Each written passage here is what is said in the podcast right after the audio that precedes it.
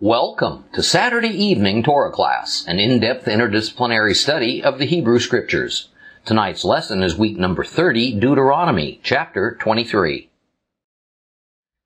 Well, Deuteronomy, chapter 22, took the concept of adultery to, to a whole new level. And it explains in the motif of illicit mixtures just what God means by adultery. Now, while we tend to think of adultery in purely sexual terms, in reality, to commit adultery is to take anything that's pure or, or clean or it's in its proper or pristine form and to contaminate it with something that corrupts it.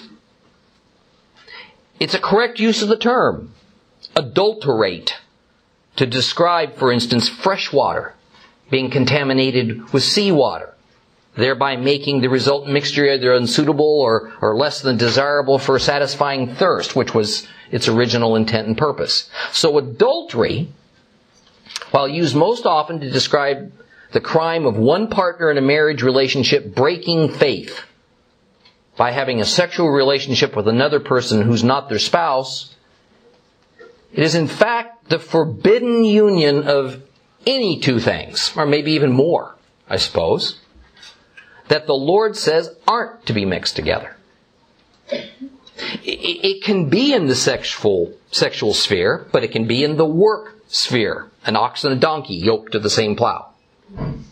In the food sphere, eating unclean animals. The plant sphere, two different kinds of seeds planted in the same space.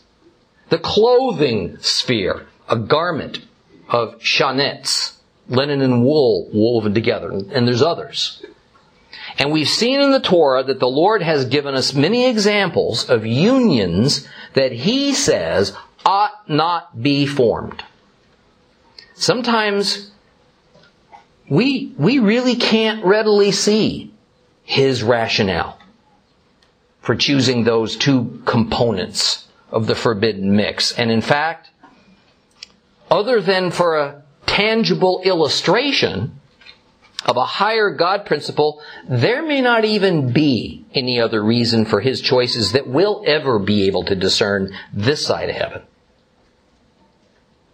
More often than not, the unauthorized union of two things, now catch this, is not about mixing a good thing with a bad thing. In the example of weaving wool and linen together into a cloth, there's nothing bad or evil with linen as a cloth or with wool as a cloth. One kind of thread is not inferior or less acceptable to God than the other. When it comes to planting two different kinds of seeds together, it's not that one kind of seed is a good seed producing good food and the other kind is a bad seed producing bad food. Both seeds are perfectly acceptable and each produce their own kind of good food. When it comes to human sexuality and the prohibition of intimate relations between two males or two females, it's not that a male is inferior or superior to a female. Each is perfectly acceptable to God. The issue is that only proper use and union of God's creatures, uh, creations for the intent and purpose that He created them is authorized. And that's it. And since the Creator obviously knows the purpose of each of His creations and how He carefully designed each to fit together perfectly in His universe, it's not our job, it's not our right to challenge or to judge His divine rationale but simply to discover and follow the plan and patterns as He created them. That's our job. Now, most certainly these laws on illicit mixtures were to be taken literally. And they were to be obeyed by Israel. Equally as certainly, the mechanical following of these ordinances without trusting the Lord Without comprehending the overriding spiritual principles they are demonstrating misses the whole point. And the point is that from the heavenly down to the earthly, from the spiritual down to the physical, from the unseen dimensions beyond our ability to even sense them, down to the familiar four dimensions that comprise the universe that we operate in, the Lord created everything in a precise divine order and with perfect harmony. To use something in a manner that is not consistent with His order of things is perverse and it's chaotic. To take something meant for one purpose in His order and to fuse it together with something that has an entirely different purpose in His order, the Lord calls adultery. So adultery has a far wider and deeper spiritual meaning than to have sexual relations outside of one's marriage commitment. So at the outset of chapter 23 now, we will study the particular sphere of forbidden mixture that might be entitled, if we were to give it a title, Forbidden Relationships. Let's read Deuteronomy chapter 3, uh, 23. But before we do, just know something. Your Bible version, if it's not a complete Jewish Bible or perhaps one written by the Jewish Publication Society, might have a very slightly, uh, slightly modified order of the verses, or numbering of the verses rather. Um, most English Bibles have that the first chapter of, uh, first verse of chapter 23 that I'm going to be reading to you from the complete Jewish Bible places the last verse of chapter 22. So if you're not reading along with me in the, in the, complete Jewish Bible, just start at the final verse of chapter 22 and we'll, we'll be together. And this is simply the result, by the way, of a difference of opinion between Christian and Jewish scholars as to where to put an end to one chapter and start the next. Alright, which was actually arbitrary anyway, because there were no such things all right, as chapters and verse markers in the original. So let's read Deuteronomy chapter 23, all of it together. Page 222 if you have a complete Jewish Bible. A man is not to take his father's wife, thus violating his father's rights. A man with crushed or damaged private parts may not enter the assembly of Adonai. A mamzer may not enter the assembly of Adonai, nor may his descendants down to the tenth generation enter the assembly of Adonai. No Ammoni or, or in other words, Ammonite, all right, or uh, uh, Moavi, Moabite, all right, may enter the assembly of Adonai, nor may any of his descendants down to the tenth generation ever enter the assembly of Adonai, because they did not supply you with food and water when you were on the road after leaving Egypt, and because they hired Balaam, the son of Beor from Petor, and Aram Naharaim to put a curse on you. But Adonai your God would not listen to Balaam. Rather, Adonai your God turned the curse into a blessing for you. Because Adonai your God loved you. So you are never to seek their peace or well-being as long as you live. But you are not to detest an Edomian, Edomite, because he's your brother. And you're not to detest an Egyptian because you lived as a foreigner in his land. The third generation of children born to them may enter the assembly of Adonai. When you are in camp, at war with your enemies, you are to guard yourself against anything bad. If there's a man among you who is unclean because of a nocturnal emission, he's to go outside the camp. He's not to enter the camp. When evening arrives, he's to bathe himself in water, and after sunset, he may enter the camp. Also, you are to have an area outside the camp to use as a latrine. You must include a trowel with your equipment. And when you relieve yourself, dig a hole first. Afterwards, cover it up. Adonai, your God, moves about in your camp to rescue you and to hand over your enemies to you. Therefore, your camp must be a holy place. Adonai should not see anything indecent among you, or he'll turn away from you. If a slave has escaped from his master and taken refuge with you, you're not to hand him back to his master. Allow him to stay with you in whichever place suits him best among your settlements. Do not mistreat him. No woman of Israel is to engage in ritual prostitution. No man of Israel is to engage in ritual homosexual prostitution. Nothing earned through heterosexual or homosexual prostitution is to be brought into the house of Adonai your God in fulfillment of any vow, for both of these are aberrant to Adonai your God. You're not to lend at interest to your brother, no matter whether the loan is money, food, anything else that can earn interest. To an outsider, you may lend at interest, but to your brother, you're not to lend at interest, so that Adonai your God will prosper you in everything you set out to do in the land you are entering in order to take possession of it. When you make a vow to Adonai your God, you're not to delay in fulfilling it. For Adonai your God will certainly demand it of you, and your failure to do so will be your sin. If you choose not to make a vow at all, that will not be a sin for you. But if a vow passes your lips, you must take care to perform it according to what you voluntarily vowed to Adonai your God, what you promised in words spoken aloud. When you enter your neighbor's vineyard, you may eat enough grapes to satisfy your appetite, but you're not to put any in your basket. When you enter your neighbor's field of growing grain, you may pluck ears with your hand, but you're not to put a sickle to your neighbor's grain.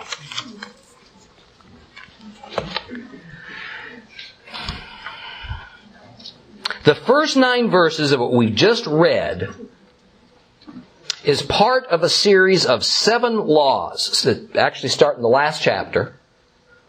That is a commentary by Moses on the seventh commandment, which is the prohibition against adultery. Now, the first five laws of this seven law series were in chapter 22. The, the, the one contained in the first verse of chapter 23 is the, therefore the sixth of the series. The sixth law on the topic of adultery is that a son is not to marry his father's former wife. Now I'm not sure how to get this important message across to you. Moses, or better God through Moses, is not creating new law in Deuteronomy apart from what was pronounced in Exodus, Leviticus, and Numbers. Moses, the mediator, was neither adding to the law nor was he replacing the old with the new. He was explaining the applications and the contexts and the nuances of what these laws and their underlying principles meant and how the Father expected them to be carried out in practicality. An imminent change in Israel's physical circumstance from being wanderers now to becoming settled in Canaan would mean that the details and how they carried out the law would necessarily be somewhat different in some instances. Now this is a critical principle for us to apprehend because the challenge that we constantly face is how do we apply the ancient law to our contemporary circumstances and our modern cultures without essentially trying to go back in time and live in a primitive manner. Now, Yeshua addressed essentially the same kind of challenge regarding the law during his Sermon on the Mount. Now, I stress this again and again. Because the fact is that around four centuries after Messiah's execution, a new and erroneous doctrine began to, to, to, dominate within the church. A doctrine that Christ was giving us new laws to replace the old laws. When he spoke his famous sermon, as recorded in Matthew 5, there on that, that beautiful natural amphitheater, overlooking the blue waters of the Sea of Galilee. See, Messiah addressed the situation as it currently existed, over and against what had always been intended and what it was about to become. Okay? He addressed the corrupted state of the doctrines of Judaism over and against the true religion that had always been intended and expected by the Lord.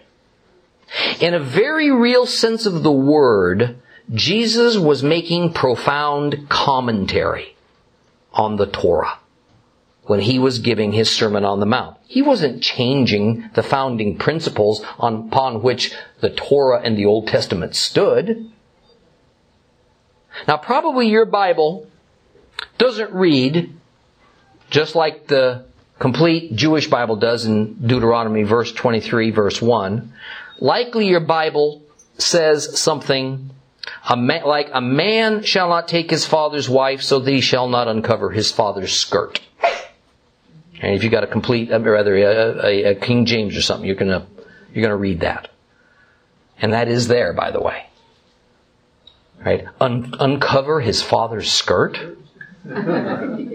well, what does that mean? See, that's why the complete Jewish Bible and several others, by the way, will make this opening verse read what they think it means rather than what it says word for word. Okay. First understand that in biblical language and in, and in this current context, to take a woman means to take a woman in marriage. Okay. Remember, in God's economy, the act of sexual relations between a man and a woman is marriage. Now we're going to deal with that a little bit more in a few minutes. So here's what's happening in this first verse. This is not speaking of a son marrying or having sexual relations with his mother. That would be incest. And there are other laws as well that deal with that. It's also not speaking of a son having sex with his father's current wife. In other words, a son's stepmother. Because that too is covered by other laws and it would have been unthinkable in pretty much every Middle Eastern culture of that era. What this is about is a son having a sexual relationship with his former stepmother, who is not currently married to his father. Okay? And it also covers the matters of concubines who are currently in the father's household or concubines that belong to his now deceased father. Okay? Now, while it may not seem so on the surface, this law has much to do with the laws of inheritance. Because several of the world's known cultures of that era traditionally passed along the wives and the concubines of the deceased father as though they were some kind of possession to the inheriting son. So in a situation like that, a man's stepmother literally did become his wife. Right? And his father's concubines now formed his harem. And all the usual sexual rights that went with those relationships were included. The Lord says that, that while the Gentile world customarily does that, you're not going to do it in Israel. It's forbidden. There is another similar custom of that era that is also being addressed, and it shows up back in Genesis in the story of Reuben taking one of his father's, Jacob's, concubines. And the custom is that if a man intends on usurping the throne, whether it's of a, of a kingship or of a tribal leader, or maybe he's trying to take over his own clan, or anything like that, he shows his power and authority by having sexual relations with the current or former leader's wives and concubines. Now I mentioned a couple of weeks ago the implicit sexual references behind so much of what goes on in the Bible, but it's generally hidden from our modern view due to Bible translations that mm, tend to sanitize things a little bit in order not to offend us. Well, this is another one of those examples. Let's quickly read that story of Reuben and the result so we understand what's happening here. Turn your Bibles to Genesis chapter 35. Genesis chapter 35. And we're going to read Genesis 35, 19 through 23.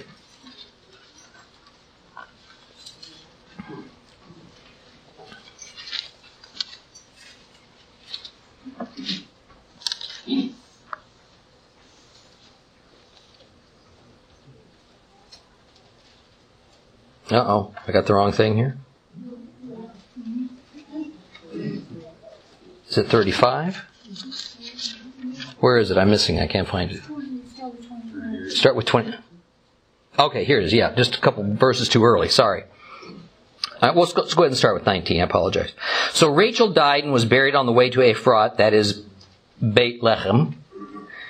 And Jacob set up a standing stone on her grave. It's the standing stone of Rachel's grave to this day. Israel continued his travels, Israel meaning Jacob, and he pitched his tent on the other side of Migdal Eder. And it was while Israel was living in that land that Reuben went and slept with Bilhah, his father's concubine, and Israel heard about it. Now we get several pieces of information in this passage. Rachel died. Jacob was on the move, camping near Migdol Eder. Reuben was Jacob's firstborn son. Bilhah was one of Jacob's concubines. As a matter of fact, she had produced a number of sons for Jacob, and she also served as a servant to the now deceased Rachel. Reuben had sex with Bilhah and Jacob found out about it. Now, was this incident a minor family issue or was it a major problem? Let's turn to Genesis 49 and we're going to find out. We're going to read verses 1 through 4.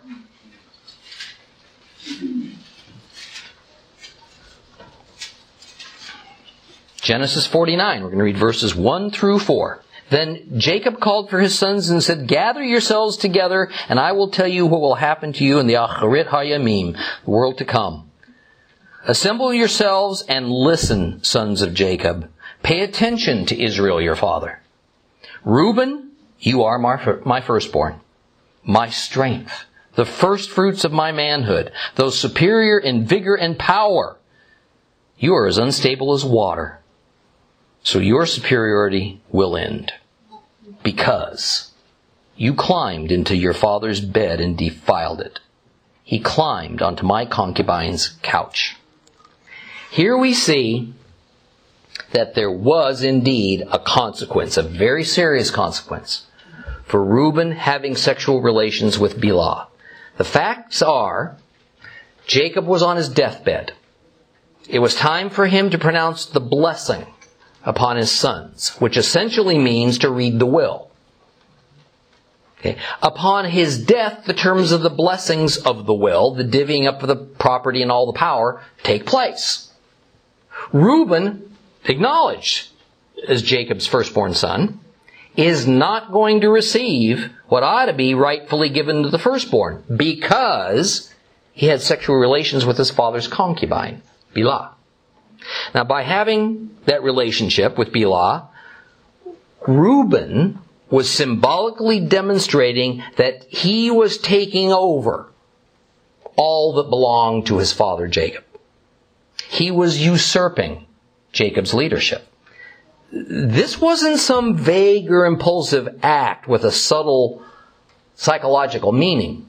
This is how things were done in the Middle East everyone understood that there was really no difference between th- this act and Reuben literally marching an army against his father or maybe even attempting to assassinate him. It appears that in this case, Jacob decided not to immediately and openly confront Reuben. Rather, he chose to kind of let things play out and then at the right moment, punish Reuben in the most humiliating and far-reaching manner. Reuben would be denied the birthright that he naturally had figured for himself to become the leader of the rapidly growing nation of Israel. This law of Deuteronomy verse 1 simply takes the formerly unwritten law that God had impressed upon humanity in the most ancient of times, as demonstrated in the Reuben affair, and he codified it. Now let's talk about the original wording of this verse a little bit, because there's an important Hebrew idiom in it that's gonna be helpful for us to recognize throughout the Old Testament especially. That idiom is at the end of the verse where it says that a son shall not uncover his father's skirt. If you've got a Bible that reads that way, and it ought to read that way. Now please follow along with me closely because I'm going to give you an insight into the minds of the biblical Hebrews and, and also how this pertains to marriage. Now first of all, we'll see variations on this theme in a number of places in the Bible. Phrases such as uncovering nakedness or, or seeing someone's nakedness do not mean something like a boy running into the girl's shower room at an opportune moment and getting an eyeful. Okay. It's an idiom that means having sexual relations. Okay. Second, an idiomatic Hebrew symbolism, a man's wife is his garment. A man's wife is his garment. In thinking and in speech, in that era, a man's wife was thought of and referred to as his, as his clothing or covering or skirt, a standard men's garment in that day. This is by no means a demeaning reference to the wife.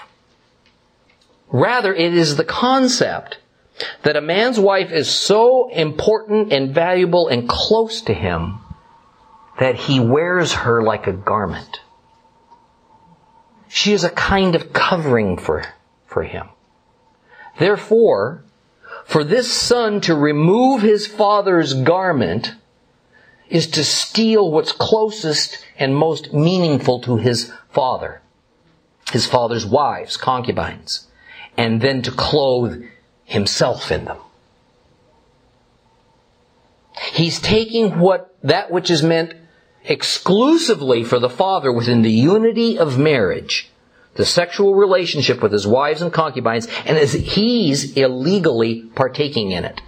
It's a forbidden mixture. It's an illicit union that the son is seeking to form. Now, conversely,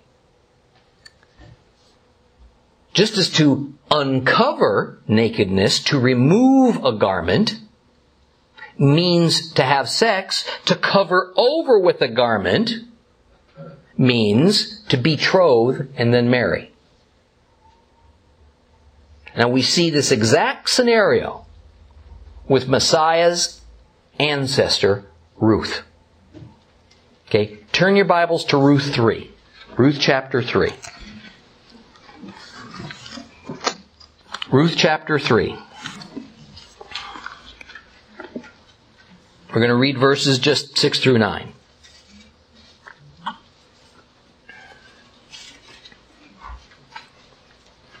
Ruth chapter 3 verse 6. She went down to the threshing floor, did everything as her mother-in-law had instructed her, and after Boaz was through eating and drinking, and he was feeling good, he went to lie down at the end of a pile of grain, and she stole in and uncovered his feet and lay down. In the middle of the night, the man was startled and he turned over, and there, there was a woman lying at his feet, and he asked, Who are you? And she answered, I'm your handmaid, Ruth. Spread your robe over your handmaid, because you are my, my redeeming kinsman. So the act of Ruth saying to Boaz, cover over me with your skirt or garment or robe, means betroth me in marriage. Okay. Now this is a great illustration of why we have so many biblical translation problems that result in understanding problems. Most Gentile Christian Bible translators were excellent scholars of the Hebrew and or Greek languages, but they knew nothing of Hebrew culture. In many cases, Martin Luther, for instance, they intentionally avoided knowing about it. So anti-Jewish were their mindsets. The result was that they didn't understand the Hebrew mind or the, or just the common Hebrew idioms or the symbolic and customary nature of many things that, that, that go on in the Holy Scriptures that seem straightforward to most folks, yet for Hebrews, they're anything but straightforward. Now, as I told you a while back, the symbolic use of scriptural vocabulary that revolves around clothing, sex and marriage, holy war, this is central to the Bible, central to understanding. It's, it's woven and interspersed throughout, and we miss it at our own peril. Because so often it is this vocabulary that describes Jehovah's desired relationship with us. And then what our response is to be back towards Him. Okay, back to Deuteronomy. One of the things this law in verse 1 does is that it turns on its head an everyday, universally recognized cultural understanding of that time. God says that while everybody else in the world, Gentiles, passes their wives and concubines along as part of the inheritance package, Israel is not to do that. Now let's take up another nuance that's going to be helpful to grasp. We often see the biblical term taking as it regards a man with a woman. We read that Reuben took Bilhah, or here in Deuteronomy 23:1 that a son is not to take his father's former wife. Take actually has a dual meaning in Bible speak. It means both to have sexual relations and it means to marry. Because in God's eyes, having sex is marriage. Sex and marriage are inseparable. In the law, a man and a woman are first betrothed. They are legally recognized as belonging to one another. The only thing that remains to make it a completed marriage union is consummation. On earth, in the era of man, consummation means sexual intercourse. Why is that so important in the present era of mankind? Because it's the beginning of creating a family. It's the first step in having children. And critical to the covenant of Abraham is fruitfulness and, and, and fertility. God expects every Israelite to be active participants in Abraham's covenant by multiplying themselves via God's plan of procreation. So marriage is not only a matter of a desirable and a permitted union between a man and a woman, it's the starting line for every Hebrew's duty before God to participate in the Abrahamic covenant by being fruitful. So with that understanding, what on the face seems to be a law that has little to do with sex and marriage is now presented to us in verse 2. And the law says that no male whose genitals are destroyed or altered or removed may join the assembly of Israel. Now why is a eunuch or a sterile man being barred from joining Israel? Because he's incapable of siring offspring. He's incapable of fulfilling God's covenant with Abraham. You see how that works together? This law of the eunuch, or a foreigner who's sterile, begins a series of regulations that deals with restrictions on who can and can't join Israel. That subject is pretty interesting. Because since the time of Abraham, the Lord made it clear that not only is the result of God's plan through Abraham meant in some respects for the benefit of the whole world, but that Gentiles are to be allowed to join Israel as a means of expanding that benefit beyond the Hebrew race. Yet here we begin to meet a whole series of exclusions that, that kind of seems to alter that goal. Now, in order to discuss this intelligently, we first have to tackle something that's even more basic the meaning of the word assembly, or better, assembly of the Lord, generally meaning Israel. Now, Bibles vary greatly not only among versions, but within the same version, as to when to employ the word assembly or congregation. The word that's being translated in Hebrew is kahal. And literally, kahal just means gathering. A gathering. But we're going to find the word assembly or the word congregation used for that same word at various points in scriptures. The context of its use is everything. Because it can mean a religious gathering, which is usually how we see the English word congregation. But kahal can also mean a number of other things. Kahal can mean Israel as a whole, or it can mean the governing body of Israel. It, it, can indicate a committee drawn together for an official purpose, like the 70 elders that Moses selected to help him. Or it can refer to the tribal leaders. It can mean a group of citizens that's been drawn together to do public, public business, or maybe to make war.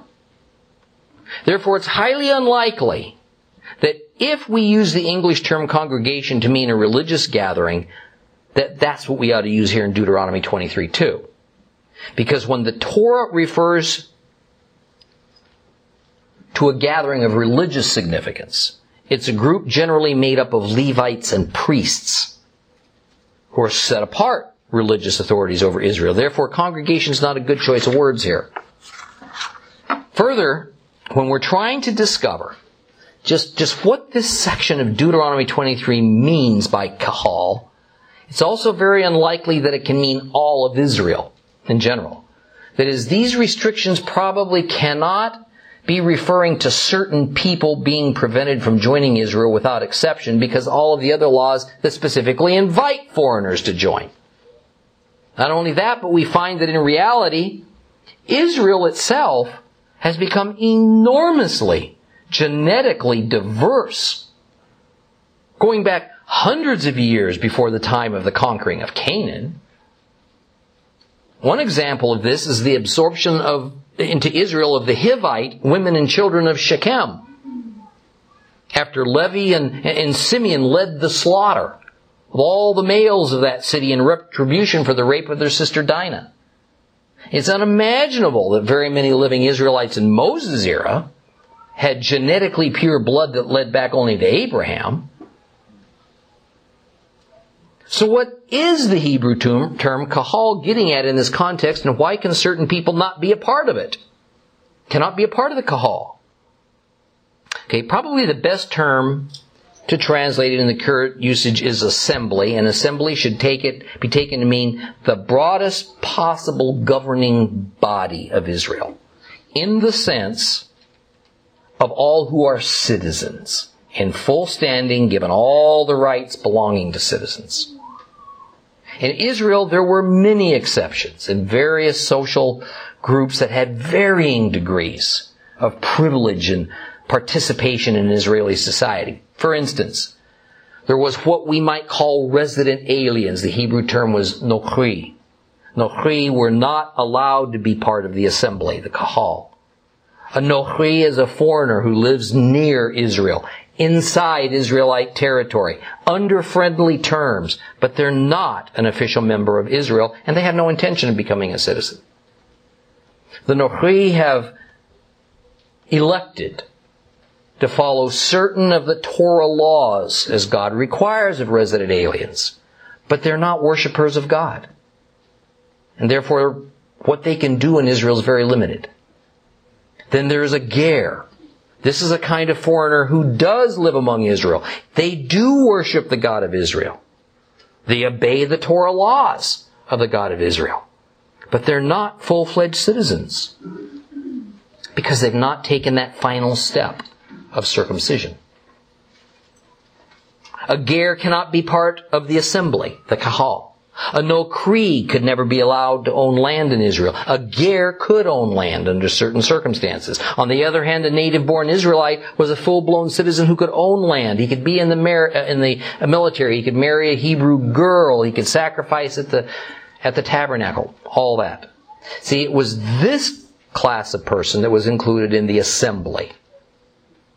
Therefore, to put it in modern immigration terms, To say one is eligible to become a member of the Kahal Adonai, the assembly of the Lord, the assembly of Israel, it meant that they had potentially, at least, the qualifications for full citizenship.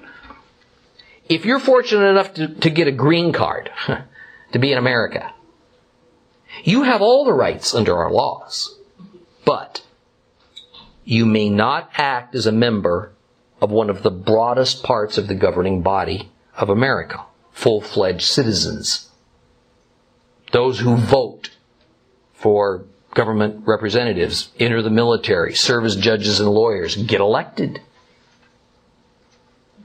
So, as a loose analogy, just as there is a difference between a person who is welcome to come to America and participate to a degree in our society versus an American citizen who can participate at every level.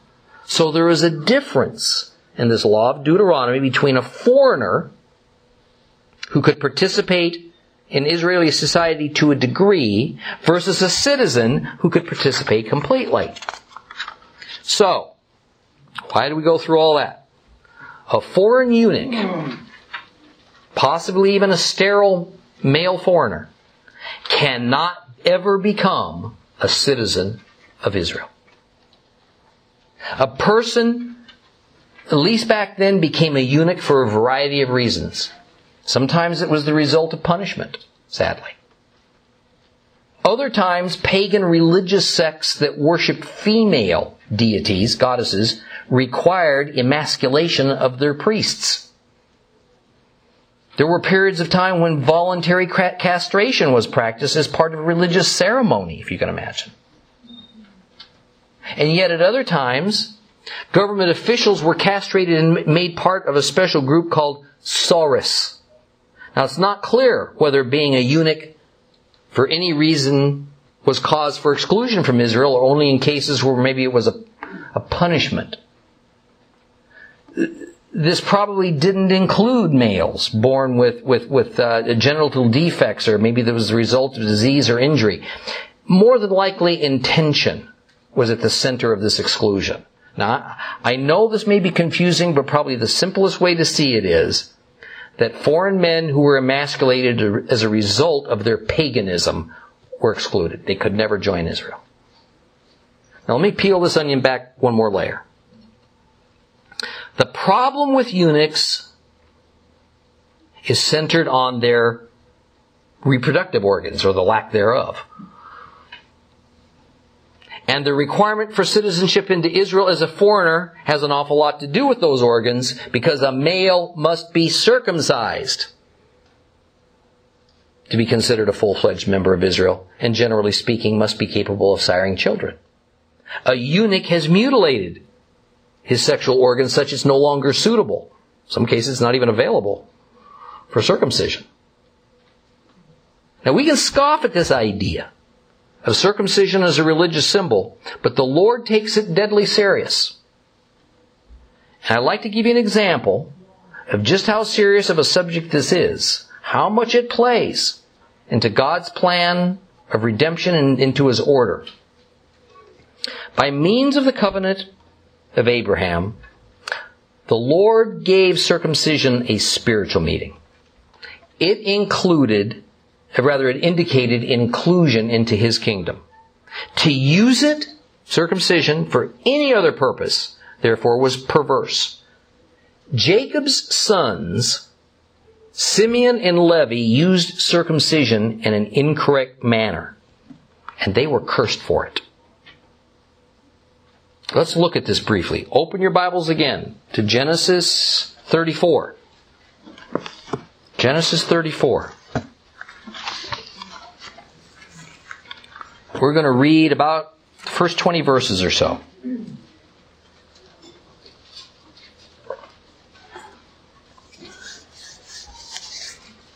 Genesis 34. One time, Dinah, the daughter of Leah, whom she had borne to Jacob, went out to visit the local girls, and Shechem, the son of Hamor the Hivite, the local ruler, saw her, grabbed her, raped her, and humiliated her.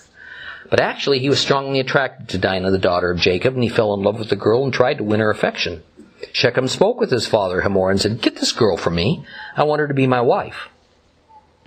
When Jacob heard that he had defiled Dinah, his daughter, his sons were with his livestock in the field, so Jacob restrained himself until they came. Hamor, the father of Shechem, went out to Jacob to speak with him, just as Jacob's sons were coming in from the field. And when they heard what had happened, the men were saddened and very angry at the outrage this man had committed against Israel by raping, Jacob, raping Jacob's daughter, something that's just simply not done. But Hamor said to them, My son Shechem's heart is set on your daughter. Please, give her to him as his wife, and intermarry with us. Give your daughters to us. Take our daughters for yourselves. You will live with us. The land will be available to you. You'll live, do business, acquire possessions here. Then Shechem said to her father and brothers, Only accept me. I'll give whatever you tell me. Ask as large of a bride price as you like. I'll pay whatever you tell me. Just let me marry the girl. Well, the sons of Jacob answered Shechem and Hamor's father deceitfully because he had defiled Dinah, their sister. They said to them, we can't do it. Because it would be a disgrace to give our sister to someone who hasn't been circumcised. Only on this condition we will, consent, will we consent to what you are asking. That you will become like us by having every male among you get circumcised. Then we'll give our daughters to you and we'll take your daughters for ourselves and we'll live with you and become one people. But if you won't do as we say and get circumcised, we'll take our daughter and go away. What they said seemed fair to Hamor and Shechem the son of Hamor, and the young man did not put off doing what was asked of him, even though he was the most respected member of his father's family because he so much wanted Jacob's daughter. Let's skip down to 25, 26. On the third day after the circumcision, when they were in pain, two of Jacob's sons, Simeon and Levi, Dinah's brothers took their swords, boldly descended on the city, and slaughtered all the males. They killed Hamor and Shechem with his son with their swords, and they took Dinah out of Shechem's house and left. Then the sons of Jacob entered over the dead bodies of those who had been slaughtered and plundered the city in reprisal for defiling their sister. Here we see an example of the sacred ritual of circumcision was used as used to join Israel was used for deception. It was used as simply to create an opportunity to commit revenge and murder. Levi and Simeon waited until three days after the circumcision of all Shechem's males when they were physically ill and then they promptly slaughtered them there was a consequence for this action. Open your Bibles again to Genesis. Genesis 49. Genesis 49, page 56, if you have a complete Jewish Bible. We're going to read verses 5 through 7 of Genesis 49. Simeon and Levi are brothers, related by weapons of violence. Let me not enter their council. Let my honor not be connected with their people. For in their anger they killed men. At their whim they maimed cattle. Cursed be their anger, for it's been fierce. Their fury, for it's been cruel. I will divide them in Jacob, scatter them in Israel. On his deathbed, Jacob more or less laid a curse on Simeon and Levi for this horrendous act. And even though on the surface it was because of their murdering, it was really more because of the misuse of the sacred ritual of circumcision that they were cursed. So circumcision is the key in making especially a foreigner a member of Israel. It must happen within the reproductive organ because human fruitfulness is all about reproduction as ordained in the Abrahamic covenant. Listen to Paul in Romans 2. You don't have to turn there. Just listen to Paul in Romans 2.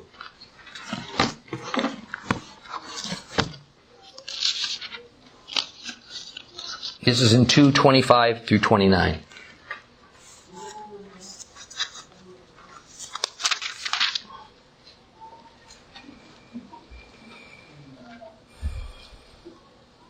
For circumcision is indeed of value if you do what Torah says.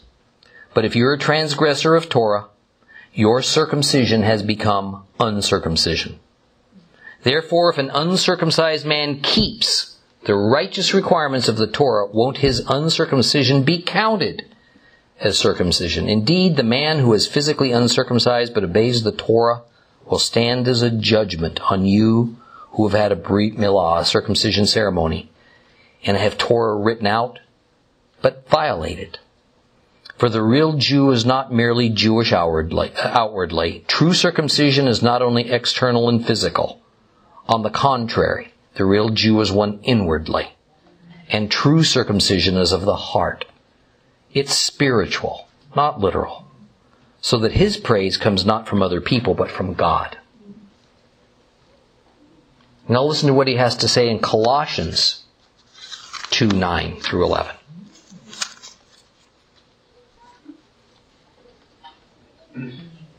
For in him bodily lives the fullness of all that God is, and in union with him that you have been made full. He is at the head of every rule and authority. Also it was in union with him that you were circumcised with a circumcision not done by human hands, but accomplished by stripping away the old nature's control over the body.